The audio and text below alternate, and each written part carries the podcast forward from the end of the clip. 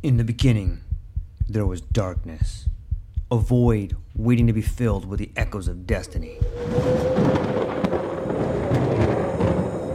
From the depths of time, legends emerged.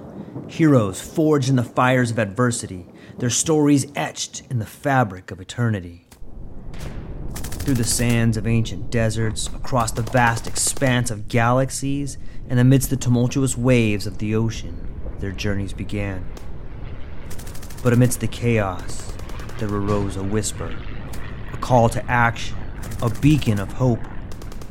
Now, as the world holds its breath, a new tale unfolds, a story of courage, of triumph against all odds. Join us as we delve into the depths of imagination, as we embark on a journey beyond the realms of possibility. For in every tale lies a lesson, in every legend, a truth waiting to be discovered. This is not just a podcast, this is an odyssey, a quest for knowledge, a quest for inspiration, a quest for the very essence of what it means to be human. Welcome, dear listeners, to a world of infinite possibilities. Welcome, dear listeners, to the True Life Podcast.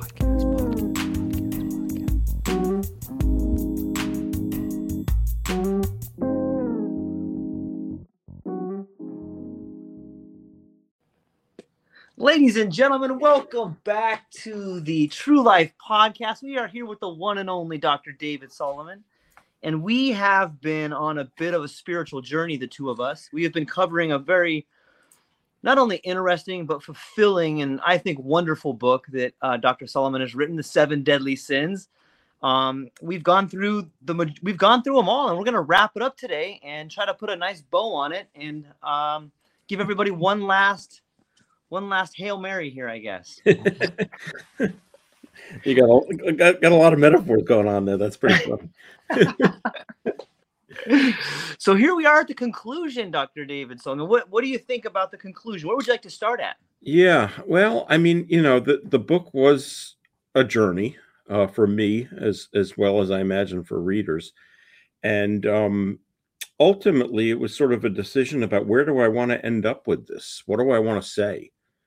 And the conclusion I hope is um, a little optimistic, but tempered with with some warnings, uh, the kinds of warnings that have peppered the book about excess and allowing um, technology to really take over our lives and the dangers that that presents. Um, you know, it's, it's interesting. There's been quite a bit in the news, just in ironically in the last week, about um, these issues about empathy and loneliness. Um, there was an interesting op-ed in the Sunday Times this week on on what Charles Blow called the empathy deficit. Um, there was an article, there was a, a piece that I was reading, I think it was in yesterday's Times on loneliness. And then just before I uh, got on to the podcast with you, George, I just read on the online that uh, now they're saying that Naomi Judd actually took her own life. Um, it was suicide, and we do live in a in a troubled world. And I think part of my message in the book is, when it comes down to it, all we've got is each other, and so we have to learn how to treat each other in a more humane way. And if that means consideration of these sins and what they mean, then maybe that's a good place to start. Yeah, I, I agree. In a world that was promised, in a technological world that promised us togetherness, there's never been more loneliness. Yeah, it's ironic, isn't it? Um, you know, Sherry Turkle's uh, most recent book, I think, is called "Alone Together," Mhm. um, and it, it, it, it's it's just perfectly said that you know that's really what's going on here. And of course, the two years of the pandemic exacerbated that, um, and I'm sure that that that certainly um, you know certainly didn't help. But we were certainly headed there before that, um, and I saw it starting really after 9 11 when people started to kind of get into that bunker mentality and hunker down at home Um, we saw an explosion in in home fix it shows on TV. Um, all of that really contributed to this this um, isolation, yeah. which we have as a as a modern culture. Um, interestingly, we we seem to encourage it. Um, isolation and also a, a separation from each other. Uh, you know, so much so that that you think about the ways in which technology has has taken over in so many sectors of our lives and replaced the human connection. Um, I had to call AAA yesterday um, for for some. I hadn't called AAA in literally decades, but that's why you have it. Yeah. And I called AAA, and I was really amazed. There's nobody there anymore. It's all automated. And I thought, well, how are they going to find my car? And they texted me while I was on the phone with them a map of my immediate area and said, move the dot and put it where your car is. And if the guy didn't drive right up my car an hour later, it was just amazing. So, you know, there are incredible things that technology can do, but it did seem a little bit weird reporting this and going through all this and never actually talking to anybody live. And that removal that we've seen, uh, the, you know, the, the, replacement of cashiers at the grocery store with self checkout, um, all of these things have just encouraged us to have less and less contact with each other. And we, and I think, in many ways, and, and this is what a lot of people were saying after COVID, is they were they were really craving that human contact.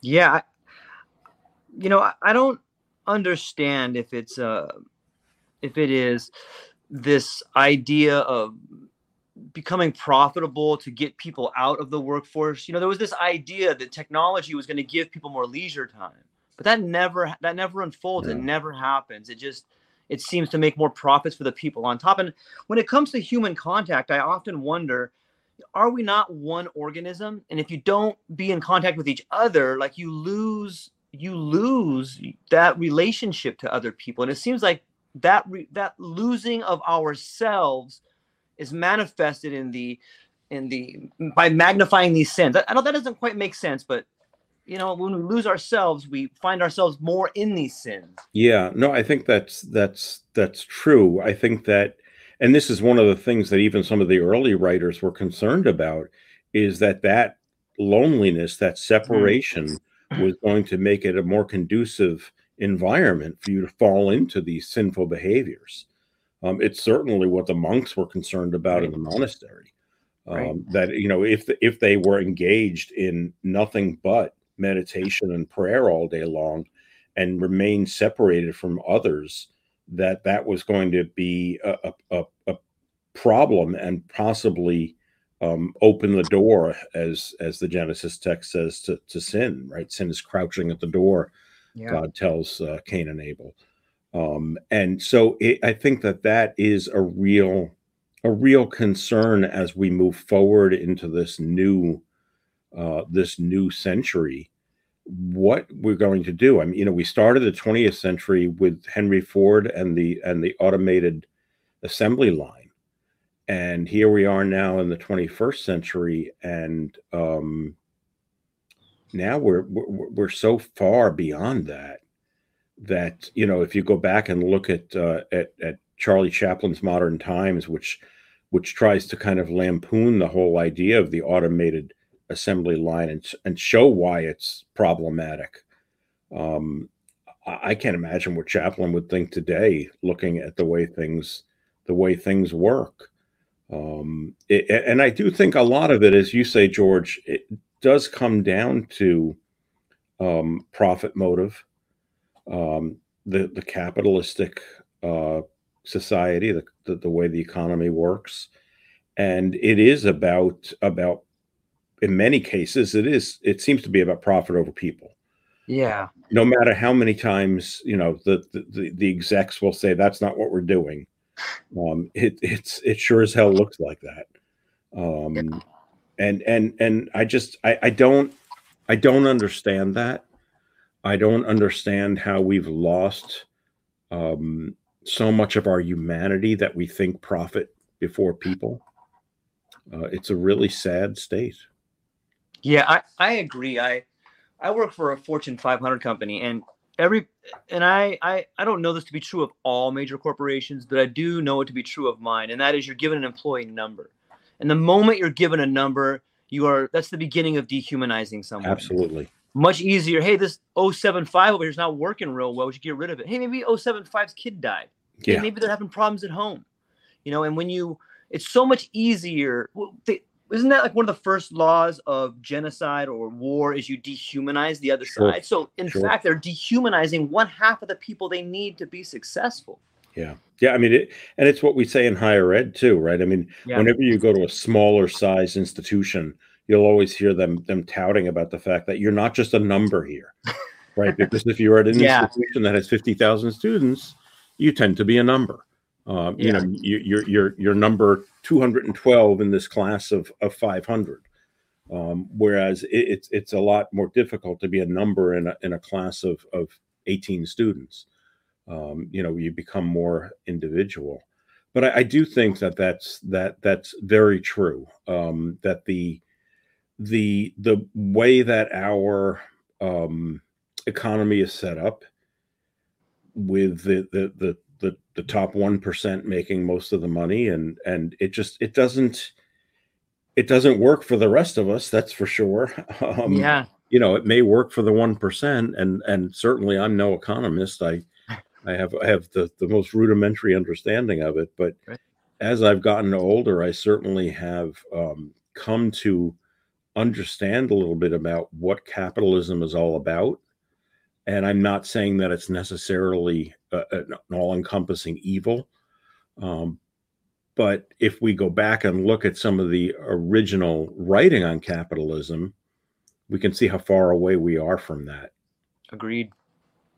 Yeah, it's you know in the conclusion you you write about the uh, the com- the confusion of subject with object and I think there's a lot of that. What we just talked about a little bit. Can you kind of flesh that out a little bit? What you meant by that? Yeah, I mean we've talked about that quite a bit. Um, right. You know, the the ability to separate oneself from a situation.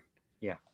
And and really kind of have distance, right? Be able to look at something with a, a less subjective eye and look at it objectively. So it's not just about how this situation affects me right? That would be the subjective perspective. But it's about, well, what does this mean for for others? How do other people? How is the world dealing with this? And so, um, when we look at something like the environment, and we think about what's going on with climate change and and our role in that, on the one hand, from a very subjective perspective, it would be, well, you know, I'm doing what I need to do for for me. It costs me more money to buy things that are environmentally friendly. It costs me more money to recycle. And so I'm not going to do that because it all affects me. It's all about me. I, I, I, I, I. But if we think objectively and think about, well, what is this doing to the world? You get away from that I perspective and you say, well, look at the impact on nature. Look at the impact on animals. Look at the impact on other people. Um, look at the impact on on people just at the level of a of a of a country of a nation and what it does. Um, I think that that the ability to do that is probably one of the greatest characteristics that we have as human beings to separate and to be objective and not be completely subjective. But for some people, especially folks who are tied up in some of these sins, like pride, um, they get so self-involved that it's very difficult to see anything from any other perspective. And uh, we all know people like that right who who operate like that on a daily basis. And what i'm talking about is something which is obviously taken to the next level where that really begins to affect and have an effect on on the world around you yeah it's um it's it makes me sad in a lot of ways. I, you know, even if you look at it from a medieval point of view, where the king had subjects, now they have objects, and and you know, just gets us back to the whole giving people numbers and stuff. It, I thought it was uh, interesting how you kind of compared it to Metropolis, and mm-hmm. drone like workers. And yeah, in, in the Fritz Lang film, where yes, uh, you know, uh, the opening of the film, it, the, the workers have basically become robots, um, and they are they are very mechanical, uh, and they in that film walk off to work um, in some sort of subterranean environment, mm-hmm. and then Lang switches the uh, the shot to the the company owners and the, and the the wealthy who are basking in the sunshine up above. I think they're actually on the roof of a building, um, as far away as they can get from the the workers, and um, we see that every day, don't we? I, you know, if you go into any uh, chain store, any corporate owned store, yeah, uh, you know, one of the things that I've always that always bothered me about those kinds of places. Now, I, I had a bookstore in the 1980s, and it it always struck me that I mean, I knew who the owner was. Um, I I was a manager for the bookstore. The owners were these two brothers. I knew them. They were in the store almost every day, and so you knew who the owners were, and that I think made you operate on a daily basis in a different way than if you work in some big corporate environment where I don't know who the owner is. You know, maybe the only person I know who's above me is my immediate supervisor. Beyond that, I don't know who anybody is. And so it's about an ability to care about the the nature of your work. And I, I think that puts a whole different spin on things.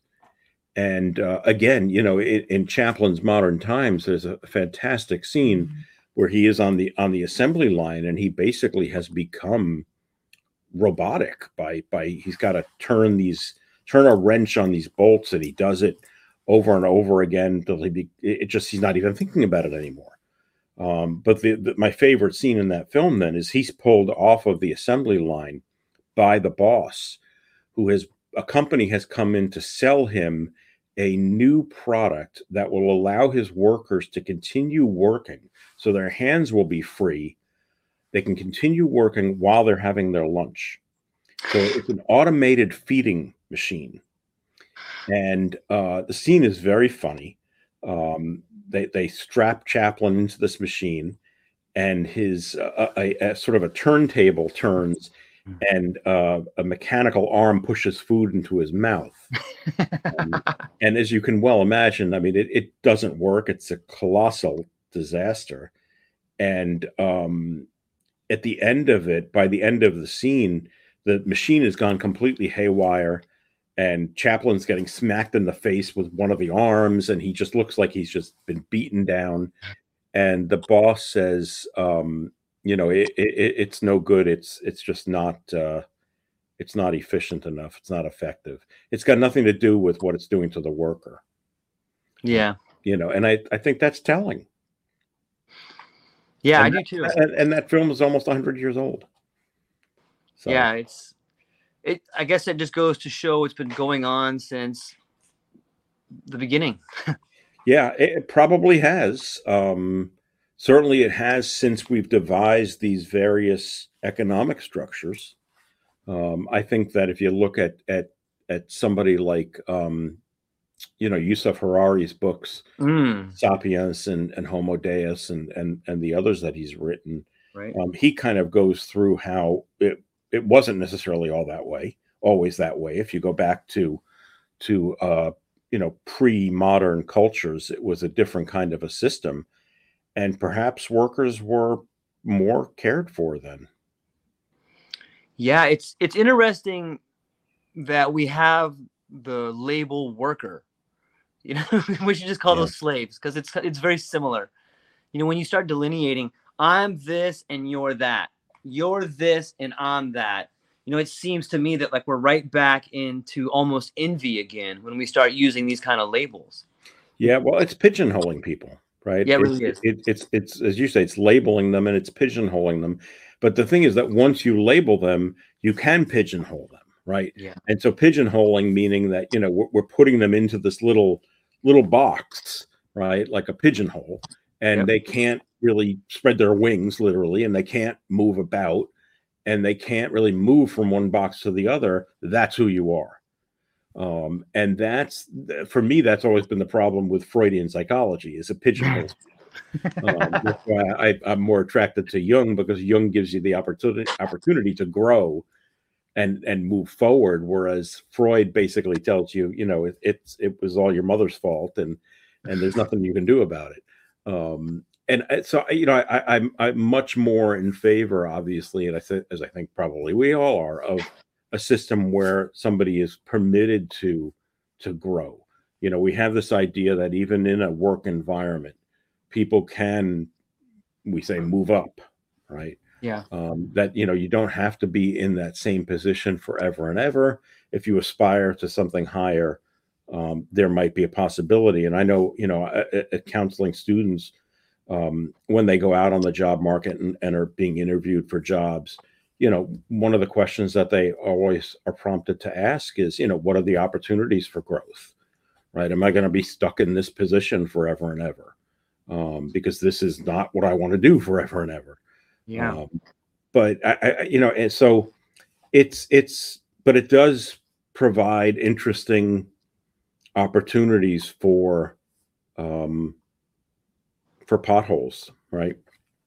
Um, like yeah. these things right? So, you know, you could see where it could uh, it could encourage envy, right? That I, I'm envious of what that guy does, and he's got a higher title than I do, and he makes more money than I do, and he works, you know, 40 hours a week, and I work 48 hours a week, or whatever the case may be.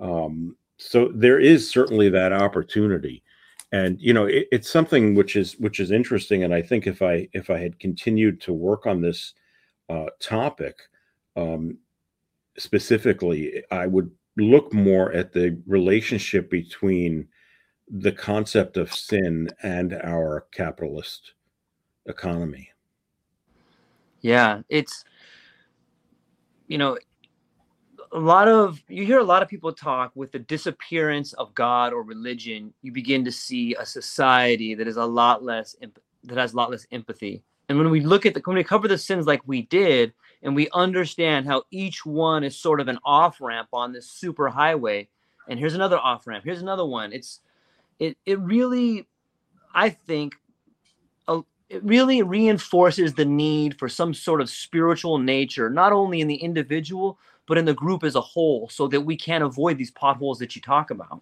Sure and and i think you're right. I think i think it can be an individual spirituality. I don't think it necessarily has right. to be something that we all agree on. Um, so it doesn't have to necessarily be an organized religion. Um, if it is terrific if that's what what what uh, works for you then great um, but if it comes down to just having an individual spiritual um, sort of I don't know what the word is, uh, spiritual philosophy, spiritual ethos, um, then I think that that's wonderful. And a lot of people have developed that. And uh, if you haven't developed that, I think you're right. Um, a lot of the times you can uh, fall into an issue where one of the things that we see most prevalent, as you mentioned, is is lack of empathy. Because we don't understand and we can't appreciate what other people are going through right? And and that's really what empathy is right? I mean the difference between empathy and sympathy right? Right. Sympathy is you know i'm sorry for what you're going through. Empathy is i know what you're going through and i'm sorry. Um, there's a difference there and so if i can empathize with you it implies that you know i know what you're going through i understand i feel for you. And um, as a result your your pain is shared right? I mean i, I share right. in in what you're going through. And um i think that that can be a beautiful thing as a human yeah I, yeah I, I think so too. I um you know you write to something that i thought was that, that kind of got me thinking for quite some time was the the standards of moral behavior moved from external verification to internal monitoring. And I think that that's a big part that you can apply that to almost everything we see in society right now. This sort of internal self-governing that needs no approval from the outside. Yeah, I, I think when it comes to morality, that certainly is the truth. um, as we've moved these questions of sin to become more legal issues in our culture, um, it really has kind of confused things so that uh, you know it's no I mean, for years we'd already always heard that in just about every jurisdiction in the country i believe um, adultery you know technically is a, is is against the law. Um, if you actually commit adultery you have you've broken the law. And so you can be in theory arrested and and and held uh, for committing adultery but i think that the, the more pressing issue for us is is what it means spiritually and morally not necessarily legally.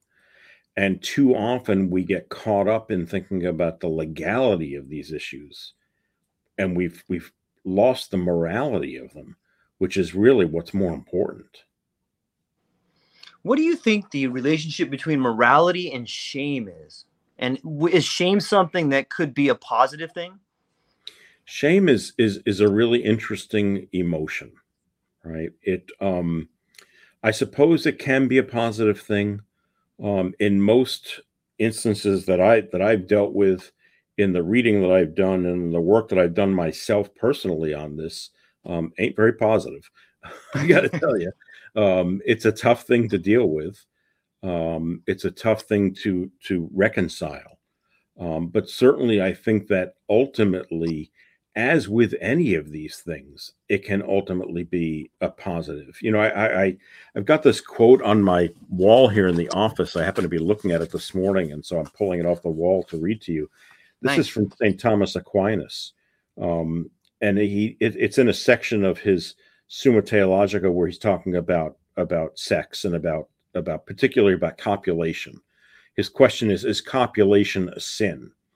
And this is how he responds. He says, A sin in human acts is that which is against the order of reason. Now, the order of reason consists in its ordering everything to its end in a fitting manner. Wherefore, it is no sin if one, by the dictate of reason, makes use of certain things in a fitting manner and order for the end to which they are adapted, provided this end be something truly good. So mm-hmm. again, it's it's it's it's about moderation. It's about what's the ultimate aim of the behavior, right? Is the ultimate aim within, as Aquinas would say, within reason, and is it is it a good? Is it going to result in a good? Um, and some of these things, I mean, you know, as we talked about, you know, it isn't necessarily a sin to to to like or or want to make money Right. Um, it's when it is when those desires become excessive that we run into the problem. It becomes greed. Yeah. Right. And, yep. and, and it works like that on every level here with every one of these sins, whether it's lust, and, and and, you know I, I I it's it's not bad necessarily to have amorous feelings for another human being. Um, when it becomes excessive, problem. Yeah, it's and I think it's something that all of us find ourselves slipping into from time to time. And we're lucky. A lot of us have family or friends or a book or some sort of token that we can look at to kind of pull ourselves back out of that. And, and again, this brings us back to empathy because once you've been in that situation, you can better recognize that and see somebody else in that situation and maybe help them out a little bit. But I, I, I agree. I this idea of excessiveness and this idea of is it ultimately for something good i think those are two things if people can just keep in their mind in fact i would argue that th- that are two great lessons that i have learned amongst others from this book about these sins is that empathy seems to be the key that unlocks the door to freedom from them so yeah I'm, i think it's empathy and experience yeah exactly um, and, and experiencing the world experiencing existence. Um, and so, you know, the, the, remedy here is not to lock yourself off in a in a room somewhere, right? right? Which is, which was, you know, in many ways, a, a, lot of the traditionally that's the way many people have dealt with it. Um, right. You know, going back to the desert fathers, right, who left this big city to go out into the desert to pray and be closer to to God, to the medieval mystics and the anchorites who hold themselves up in in in these rooms and and and lived out their existence completely alone so that supposedly they become closer to the divine. Um, and that, you know, it, it can be really helpful to experience that for a little while, to go on, you know, a retreat, to go somewhere where you can spend a week where you're, you know, pretty much isolated, where you can be alone. We say alone with your thoughts, right? Really kind of reflecting. But then you got to get back in the game right? I mean, you, you can't you can't sit on the on the sideline um, because that's just you're, you're not part of the game then, um, and you're not going to learn anything. So you know, it's only from experience, I think, that we learn empathy. It's not something that we're born with. We we we we you know we we we talk a lot about people being empaths, right? Um, that you know, and that seems to imply that there's, something that's just sort of out of the womb. That's the way that you are. Um, I don't think that's true, though. I think that that's a learned a learned behavior. I think it's something that we learn not only from parents and teachers and others, but from just the experience of living. Yeah, on that level, would you say that you know we could maybe see sin as a classroom? And I, I mean, in some ways, I hate to use this word, but in some ways, it may be good or maybe a learning experience that we can learn from, and that if you realize you are going to do these things, you are going to be victim of these things. Uh, you're going to do it. People are going to do it to you. And if you can look at it from that angle, somewhat objectively, you can say, okay, this is a lesson for me to learn. Sure. So in I mean, some I, ways, yeah. Uh, no, I, I love that that that analogy of it being like a classroom. I think the key is that you got to graduate. Right? At some point, you got to leave. Um, you know, if, if if you keep failing and you're stuck in the same classroom, that's that's not that's not good. um, so you know we want to learn from the experience and then move on, right? Right. Yeah. And you know that opens up a whole another set of ideas. Like, uh, how many people do you know that just keep repeating the same class? Or if you look at the Earth as a classroom, or this life as a classroom, you're like, you yeah. you failed that class again? Come on. Well, man, we talk about people making the same mistakes over and over again, right? And and and the interesting thing is, if you go back and you look at at um, at the at the the books of the prophets in the Old Testament, the the Israelites as a group continually make the same mistakes over and over again. Right? They they they they offend God. God punishes them. They repent, and it starts all over again. And it's like every generation just goes through the same. And and and ultimately, in in the stories, it's interesting the way that God finally tries to to reconcile them, right? And say, look, you know, I keep giving you second chances here. Um, there's only, you know, you can only fail a class so many times before they kick you out. Um, you know, not to belabor the the, the, the analogy here, but um, you know, I, I, don't think it's a it's a bad analogy. This idea that you know, yeah, I mean, it is a learning experience, but you you got to graduate sometime. Yeah, it's it's funny the way we twist stuff around. If you use that same example, God keeps punishing the Israelites and they're like, so what you're saying is we're the chosen people. He's like, I'm choosing you to go it again. They're like, so we're chosen, you know? Yeah, yeah, yeah. There's a, there's a, there's a great line. Uh, what film it's in, where uh, somebody says, you know, that, so so so you're the chosen people, and he says, yeah, that's something I would really like to talk to God about someday. um, I, I, I, can't remember what film that is now, um, but it, it, it's it is interesting, isn't it? That that the idea of being um, chosen for whatever that means. Yeah. Um, and and then the burden that that places on you. Yes. Right? Yeah. I mean, I've learned from from three decades of teaching that you have to be very careful when you really um, praise a student for his or her abilities and potential um, because sometimes that can be too much of a burden. Yeah. Uh, you know, my daughter just finished her first year in college. She took her final exam in German yesterday, and she's not happy. wasn't happy with it when she left. She said, she, and it was interesting. The thing that she texted me was, "I don't want to disappoint the professor." You know, hmm. she's done well all semester, and she's afraid that if she doesn't do well in the final, it will disappoint him because it'll let him down because he'll think less of her. Um, and I think that that's a real a real issue. And I've learned as a teacher, as a professor, that you kind of have to walk a line between really supporting students, really supporting other people and encouraging them, and implying that, you know, oh, I think you can do everything. And then when they slip up, it seems like it's the end of the world for them that they've let you down. And I, I, I don't think we give people enough room for failure and enough grace.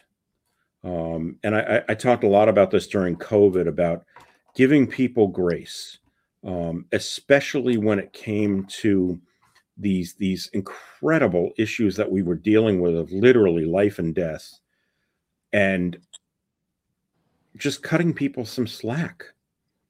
Um, and it doesn't necessarily mean lowering the bar. I mean, my students will tell you I have very high standards, and and, and you know, it's not lowering the bar; it's showing you humanity. Right? It's it's it's it's the student who's one point away from, you know, a higher grade, and giving them that because it's a point. They missed it by a point, and otherwise they were good student. They, there's nothing really to to to indicate that they shouldn't you know so why why I, I can't count numbers. Uh, personally as, as, a as a professor i've never graded using numbers. I always tell my students i don't grade using a calculator. I don't even have one um, i look at grading as being much more holistic and i think the way that we judge each other should be based on a more holistic perspective and not based on well what did you do today right and is that then somehow extrapolated to indicate something about your character overall. No, you screwed up with something that you did today. It was a mistake. You're owning it, important part. You admit you got you made a mistake. You're going to grow from it. You're going to learn from it. Move on. I'm not going to hold it against you for the rest of your life. And I think that some people are, are really harsh and, and can't can't uh, can't let that go. Um, now, I'm not saying that that that in in cases of of murder and things like that, that's different, right? But I'm talking about these these these slight um, lapses in judgment that we will have. Um, cut us some slack. We're humans. We're not perfect, right? I mean, one day when we are perfect and we enter the singularity and we can, you know, download our consciousnesses from a computer and all be perfect, then that'll be a different situation. But we are not perfect. If there's one thing we know as human beings, is that we are not perfect. You know what? I had a friend of mine that he's been listening to our series, and it, we got off on a conversation that was almost this exact thing. And I was I was hopeful to get your thoughts on this. He says to me, George, I'm struggling with the idea that as humans we're not perfect, but God made us perfect. So how can that be? What's this paradox? What what would you say to something like that? Well, I mean, if, if you're going to subscribe to this idea, right? I mean, God may have made us perfect, but we are by nature imperfect as human beings. So God may have created human beings as perfect, but once we have become a part of reality, we become imperfect because reality is imperfect. I, I, I always explain this to my students using using um, the Platonic theory mm-hmm. of the mm. forms right? And that there's a, a, different plane of existence on which exists the perfect example of, you know, this mug, right? Yeah. This, what I've got here, is an imperfect representation of that perfect form of the mug. Um, in my mind, I can conceive of the perfect circle. As soon as I draw it on the board, it becomes imperfect because it becomes part of this reality, mm-hmm. and this reality is not perfect. Um, the mystics were striving to get a glimpse of that perfection, right? I mean, that's what that's what so many of of of mystical tradition is about. I mean, Plotinus and the, and the Gnostics, and you know, on and on, is about gaining some access to that perfection while you are in this life. The hope is that once you are freed of this imperfect body, that you become pure spirit and you can then join that perfection right? Or in some cases depending on the tradition rejoin that perfection. Yeah. Um, but while we're here the idea that we can be perfect is is foolhardy because yeah. we are not. Far from it. Um, we're far from it, and I mean, even just on on the level of of you know, not even thinking about emotional and spiritual perfection. I'm talking about just physical perfection. Our bodies are a mess. Yeah, um, you know, uh, uh, some more than others, to be sure. Um, but you know, I mean, we, physically, we are not perfect human beings. I mean, we are flawed. We have we we we are prone to disease. Um, there are all sorts of issues here, and um, you know that sort of gets you into a, a, next level discussion about theodicy and the and the problem of evil. Say, well, if God created us perfect, then you know why are our bodies prone to disease? That just doesn't make any sense. Um, but you know that's a whole other whole other level of of, uh, of discourse but I, I do think you know the, the striving for it is what's important right the the re- the quest the reaching for it is what's important even though we may know we're never going to achieve it um and and and if we think about that i mean we do that with all other aspects of our lives right i mean the the the, the gymnast is is continuing to strive to get the perfect score in a routine, right? They may never get it. It's it, it just may never happen, and but that doesn't mean they're not going to start stop trying. Right. Yeah, it it's and maybe that is one of the most beautiful things about the human condition is that even though we know we may not ever attain it, some of us never stop trying to get there. You know, and that that's a miracle in itself and such a beautiful thing. It's like, yeah, you know what, you can you may the thing is you'll never probably achieve it, but you must not lay down the tools and stop working. yeah. yeah. Yeah, I mean, it, it's that whole bit about you know um, what what is uh, does does Yoda say? You know, tr- try try not do, or you know, it, yeah. It, you, you you need to to just you need to and, and i talk about this in the book it's important to make an effort right yeah um, it's what we were talking about last week right i mean blake's uh, you know expect standing expect poison from standing water right I mean, we, have got to make an effort and um, constantly be be looking for um, i don't know if it's success i don't think it is success i think it's looking for achievement Mm. And for some, that achievement may have to come externally where they're recognized. But for a lot of people, that achievement is is internal. Is yeah. knowing, you know, I mean, we you know, our parents used to say, you know, knowing the the the the, the feeling of a job well done, right? I mean, you know, that's yeah, right. I mean, it, it, it's not about, you know, having somebody pat you on the head and say, you know, oh, very good, here's an award. Um, I mean, yeah, those th- those things are nice, but that shouldn't be what motivates us. Yeah. I um I'm often reminded of I forgot I can't tell you what number it is, but there's a quote that says, I was born with a thorn in my side, a messenger from Satan to torment me. I prayed to the Lord to take the thorn from my side, and in his infinite in and in his infinite compassion I heard him say to me, my grace is sufficient for you for in weakness my pain my power is made perfect.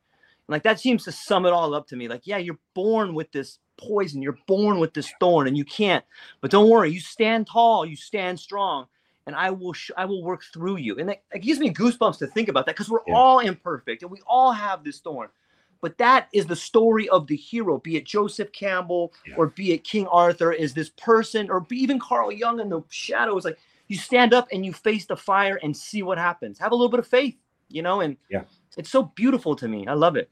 Yeah, I mean, you do have to have you have to have faith, and even if, even if we're not talking again about faith in a, a divinity, you have to have faith, right, right, in yourself. Exactly. Right? Exactly. Um, exactly. You know, it, it, no one gets anywhere without having some sense of of of faith in their in themselves. And I'm I'm I'm wary to say have self confidence because that sound that's a little bit more um on the level of well have pride in yourself mm, having close, faith yeah. in yourself is you know I, I, believe i can do this yeah. um you know and and i think that that that ability is something which is so important to our growth as human beings i mean i see it in in young people in college. Um, you know, the, the, the student who will take a chance and, you know, I'm going to take this class. Well, why would you take that? You know, well, I've never taken that class and, and I think it would be kind of interesting and I want to challenge myself. Hey, bingo, sign you up. You're great. Challenge yourself. I'm all for that. Um, you know, not taking the, the, the, the kind of the easy way out, but um, that, you know, what's implied in that is also a, a, a, the danger of failure, right? Is you may yeah. not, may not succeed. Yeah. Uh, but I think that the important thing from that is what do you learn in the process? Right. So maybe you failed. What did you learn in the process? I think I may have told you this story once before when I was an undergraduate at, at Fordham University. I had a, um, intro to philosophy class, which um, I really struggled with, really struggled with. Um, it was my first introduction to any of these concepts. I was really interested in them but I was also probably overly argumentative about it. Um, and uh, I really had a hard time with it. Um, and the professor and I did not get along.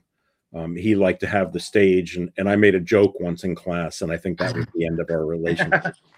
Uh, and years later, it was interesting because I took a course in political philosophy, probably four or five years later, and wrote a final paper for that course that used Plato and Aristotle all over the place and I, I I got a good grade on the paper. And so I copied the paper and I wrote him a letter at Fordham and I said, "You see, because I think I got a D in that intro to philosophy class. I said, "You see, I said grades don't always indicate what you learned. I learned a lot in that class and a lot from you, even though I got a D. Um, you know, and and and typical Jesuit, you know, he wrote me back because he had to have the last word that he, right. Yeah, you know, he had a, a, a response for everything. Um, it's not just about about grades, right? Uh, and I try to eh, I try to tell students that, and in our our our grade hungry culture, that's really hard. But um, you know, the, the last thing I say in most of my courses at the last class is, I hope you got something out of this class other than a grade. Um, and and it's true. I want them to take something away from it other than just a grade on a transcript. And oftentimes, you know, and and other teachers will tell you this. The the best evaluations they get are from students who say, you know, I think I'm going to get a C in this class, but I should have worked harder. You know, I know I didn't do my best. It's like, okay, you know, rather than, you know, I think I'm going to get C in this class and it's because you're a lousy professor and blaming it on me, right? Um, which I mean, you know, and and certainly I'm not saying there aren't lousy professors and there might not be justified, but in many cases it, it is that that necessary part of it. And, and I do this at the end of my Jung course. Students have to do this reflective essay mm. where they reflect on, you know, what did I get out of this semester? What did I contribute? Um, what could I have done better? What was a surprise? Those kinds of things. And those reflective essays they write are absolutely incredible. I, I have I've saved a lot of them over the years. They're amazing pieces, just so insightful, so insightful. Yeah, it um it makes me hopeful for our hopeful future. Can you tell us a little bit about Victor Cohn's book? Yeah, Victor Cohen. So he wrote this book uh, back in the 1950s. I think it was 59, um, predicting what the world was going to be like in 1999. Uh, and I believe it's called 1999 Our Hopeful Future. And he predicted things like, uh, you know, there would no longer be umpires at a baseball game, it would all be computerized balls and strikes. Um, and some of the things that he predicted did certainly come come true. But the interesting thing is that um, you know I used to teach. I, well, I still do teach a course called Hamlet and Hyperspace. It's a course on writing and technology and ideas. And um, I remember when I taught the course in the year 2000, I had um, a, an opening page for the web page that played a sound bite. Um, I believe it was James Earl Jones. It was some commercial running at the time, and he and he says something like, "It's the year 2000." And um, you know, where are the flying cars? I thought there were going to be flying cars. Uh, and I always th- think it's interesting when I teach that course on the first day, I show them the opening sequence for the Jetsons. Yeah. because that was supposed to be the future. Yeah, I remember. Um, and some of that you know, we do kind of have, um, but it's certainly a lot of it we don't. And uh, I think you know this this question of whether and of what our future is going to look like, right? So Cohn wrote that book. Now it's about probably 60 years ago. Um, and if you think 60 years from now in 2080, um, what will our future look like then? Uh, we often joke about the fact that that for folks of, of my age, you know, when people say 20 years ago, we think 1980. Um, you know, it, it, time doesn't doesn't work in the same way. Um, but it, it, it's kind of hard to believe when you look at certain things how much time has passed um, since some of these things that now we just take for absolutely for granted. Um, I, I, I, I played my students last week an ad from 1995, I think it was, for a new video telephone that had just come out. And the ad is hilarious. I mean, it's like something out of a science fiction film. Um, and of course, the video phone was was a was a disaster. It didn't go anywhere, but but we have it now easily enough. I mean, we're we're we're talking right now in ways yep. that we didn't before. Um, and so, you know, I think our our, our future. I mean, it, it has to be hopeful.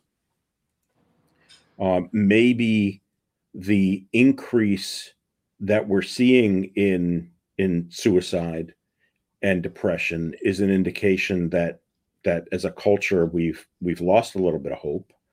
Um, I'm not sure it's one of those things that I'm still myself kind of struggling with on a daily basis. I was watching uh, CNN last night, which I, have I've tried to cut back on my news watching because of what's going yeah. on in the world and and not wanting to be exposed to that so constantly. And the images that are coming out of Ukraine are just heartbreaking. Yeah. And um, it, it's just I, I don't know how we move forward from that. Um, but I, am sure that people had the same sentiment after World War II. Yep. Um, I'm sure that our vets felt that way coming back from Vietnam. Uh, you know, how do we move forward? I'm sure our, our, our veterans felt the same way coming back from Afghanistan. Um, and it, really does. We, we, we unfortunately tend to measure our historical eras based on conflict. I mean, really, with the exception of the Great Depression, um, pretty much everything that we study in history involves a conflict. The American yeah. Revolution, the War of 1812. This, you know, you go through them, right? I mean, if you think about what we learned in school, right? The Civil War, uh, Spanish American War, World War One, World War Two, Korea, Vietnam, Afghanistan, Iraq. Uh, you know, it, it, it's it's it's sad. I think that that we use that as our um, our our posts that we measure things by. And instead, it would be nicer if we could do that by some of the positive things that human beings have achieved. Um, but we tend not to do that. Uh, yeah, it's to do that it it makes me sad. It's it's almost like it's almost pornographic in a way, the way that we have this uninterrupted presence of the visible always there. It's just uninterrupted. You know, in Hawaii we don't have any billboards, but when I go back to the mm. mainland, it's just this uninterrupted presence and it's yeah. always around you and it's the TV and it's the radio and it's a billboard and you don't even have time to think without someone hey come here let me look at this thing and it's and it's ne- it is conflict it's never conflict resolution it's conflict right.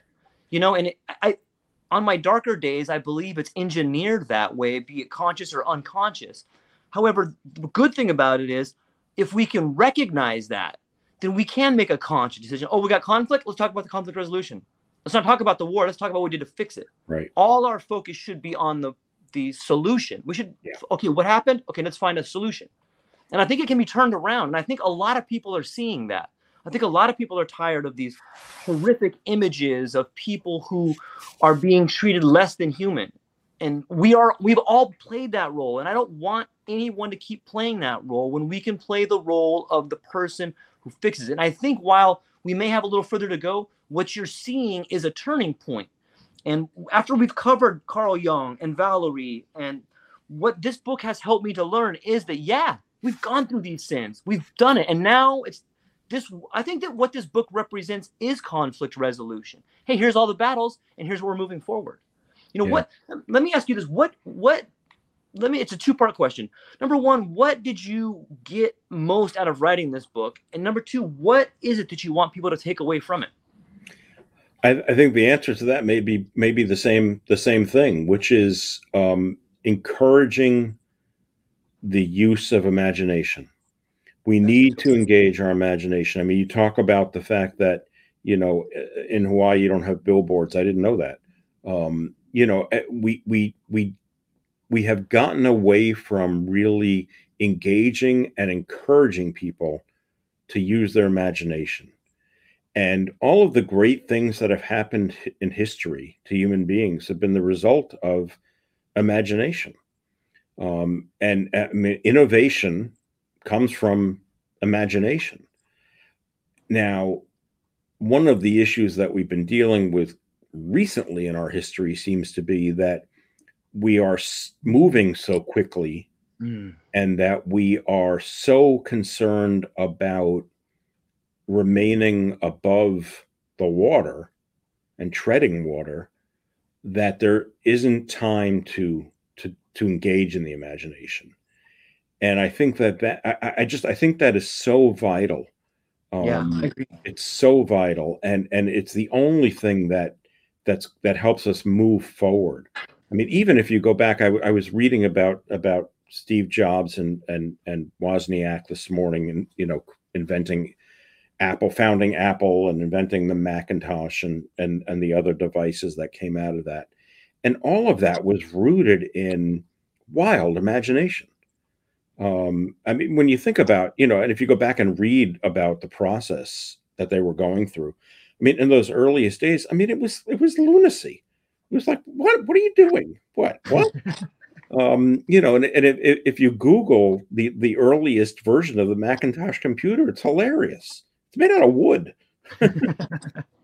you know, it, it, it looks hilarious, but it was that was imagination, and um, it it is just so important for us to engage in that. I, I'm I'm about to go off on a, on a trip with students to the UK in a couple of weeks, and one of our stops is Tintern Abbey.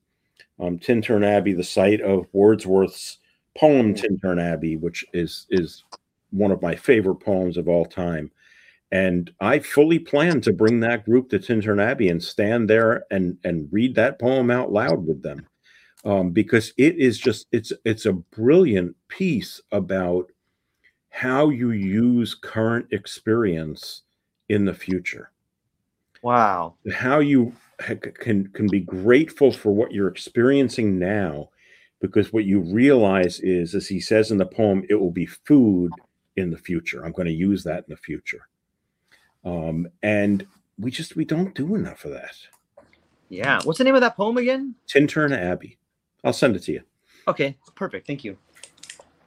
Yeah, it's a brilliant, brilliant poem. It it it it it, it it's a poem that reflects on the fact that he had been to this spot five years earlier, and he's reflecting on what he had gained in the five years, and now what he knows he's going to use being here now in the next five years in the future once he leaves.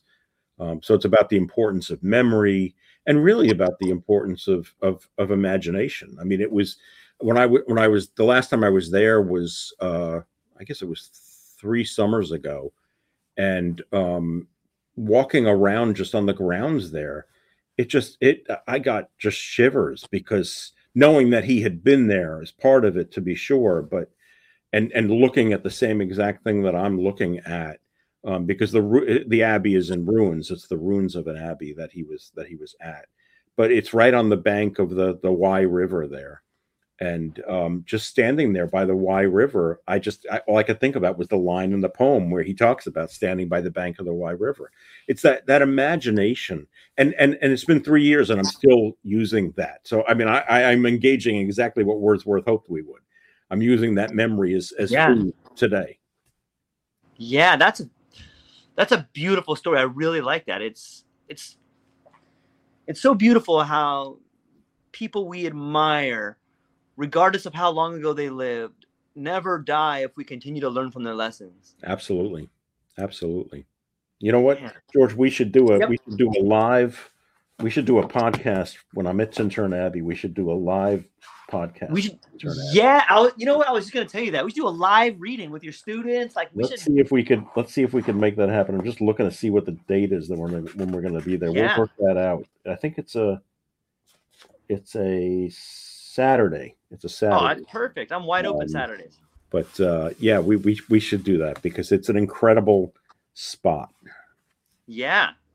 In we should do if you, if you have any free time over there, just let sure. me know and we'll do a we'll do a on on on location show. Absolutely. There's a lot of people that'll never get to go there that could see that, you know. Sure. That would be really cool. Yeah, absolutely. Yeah, I I learned so much from this book. I'm thankful for this book and I just really want to let people know. The book is called Seven Deadly Sins and there's so much in there. You know, after the conclusion there's like four chapters of footnotes. which is always the mark of a great author and a true thinker because it allows you to go back and maybe to read what where you got that stuff from and also pull the nuggets for yourself. Maybe there's something sure. that you did that they don't see you know? So I, I really appreciate that and i it's a great book everybody. Go and read it and keep put it on your bookshelf or keep it on your nightstand because i think you can there's been times where i'm like oh wait, wait what did he say again? And i can go back and it's, it's a really rich experience and i I hope more people go out and, and buy it and learn from it and and get it signed by you. Well, I would appreciate it. I appreciate that, George. I appreciate your your your kind words. Yeah, I'm happy to sign books if if folks want to get in touch with me on my website, which is davidasolomon.com. Um, I'd be happy to uh, arrange to have a, a signed book and uh, and send it to you. Um, but uh, I, have got a blog, which is also linked from there. A, a new blog was posted um, this morning, um, which is uh, about uh, the power of, of memes and, and the way that we are uh, not not not a reading culture um, and need to really really change that. Um, I, I, I, I, had to call it this because I was listening to the radio the other day and, and James Brown came on singing "It's a Man's World." Do you know that song, George? Yeah, and, I do. Um, and so I thought, oh, that's the perfect title for this. I'm going to call it "It's a Memes World," and so I called it "It's a Memes Memes World." And I, I had to put in parentheses apologies to James Brown because I wasn't sure my readers would get the illusion. But yeah, I thought it was I thought it was awesome. I I to, I was thinking I'm about halfway through, but I was wondering if maybe what we're seeing is a is a condensing of the languages to become symbols. Like, what if we struck all these memes together? Maybe there's so much in a meme that one meme could be a large symbolic paragraph. And maybe we're on a hike back to the Tower of Babel in a way. I, I, think it could. I think the problem the problem is that most people aren't scratching below the surface, right? So it's just we're not we're not getting into that depth, and that's one of the things that I write about in that blog yeah. post is you know the, the kind of the death of of sustained reading um, yeah. where people really do any kind of sustained reading. And so you know memes are short and bite-sized and you know they, they they go like that. And but i think if they do give you a lot to think about and you probe it that would be a really interesting way to go. But uh, sadly i don't think that's what most people do. I wonder if we could create like an alphabet of memes. Hmm. you know then yeah well, doctor, I want to be mindful of your time. Yeah. You've been so kind and and and it's been such a rich conversation for me and several other people and everyone that watches this. I think will be able to take away something that's personal. Is there anything else you want to leave anybody else with? No, I mean I really appreciate this time with you, George, and I've I've, I've really enjoyed the conversations and and look forward to more in the future on on various other topics. Of course, of course. Well, I know you got a busy time ahead of you, and I will we'll let you go. And we'll be back. We're gonna take a few weeks off, ladies and gentlemen, but you cannot get rid of us that easy. So we will be back, and uh, you'll be seeing notes from us. So check out his blog, check out the book, and I hope I think we all hope you have a phenomenal day for listening to this today. Thank you. Thanks, George. Yep. Okay. Aloha. Bye bye. Aloha, everyone. Thanks for taking a moment to hang out with me in the True Life podcast. I truly appreciate it. If you're taking some time to listen to this, whether it's your first podcast with me or you've been with me the whole way, I truly want to say thank you from the bottom of my heart. Additionally, I would like to try to inspire everyone. The world is a crazy place, and if you listen to your heart and you take some chances, I really think the world will unfold in front of you in ways you can't imagine. I've been doing the podcast for about five years. Last year, I decided to take the plunge. Well, circumstances dictated that I took the plunge, and I did. I've begun working on the podcast full time for almost a year now, and it's been so rewarding to me that I just want to try and inspire other people. If you have a dream, if you have a vision, follow the voice in your heart, listen to the song on the wind, and embrace the challenge. I think you're strong enough, you're smart enough, and you're good enough to make your dreams come true, but you have to believe in them. And I truly believe wholeheartedly that if you take a chance, a real chance on what is possible, then your dreams will unfold in front of you. Uncertainty can be a monster, it can be something that we run away from. But much like fear, if you stand in front of it, it's not that big of a problem. I know everyone listening to this has a dream and a vision, and I hope you all conquer it. And I want you to know it's possible. Take baby steps and move towards it, and you will get closer to it. Your relationships will be better, your life will be better, and you know what? You deserve it. You're an amazing person. If you get a moment, go down to the show notes. If you can, support the show. Thank you so much for being here. Now let's get to it.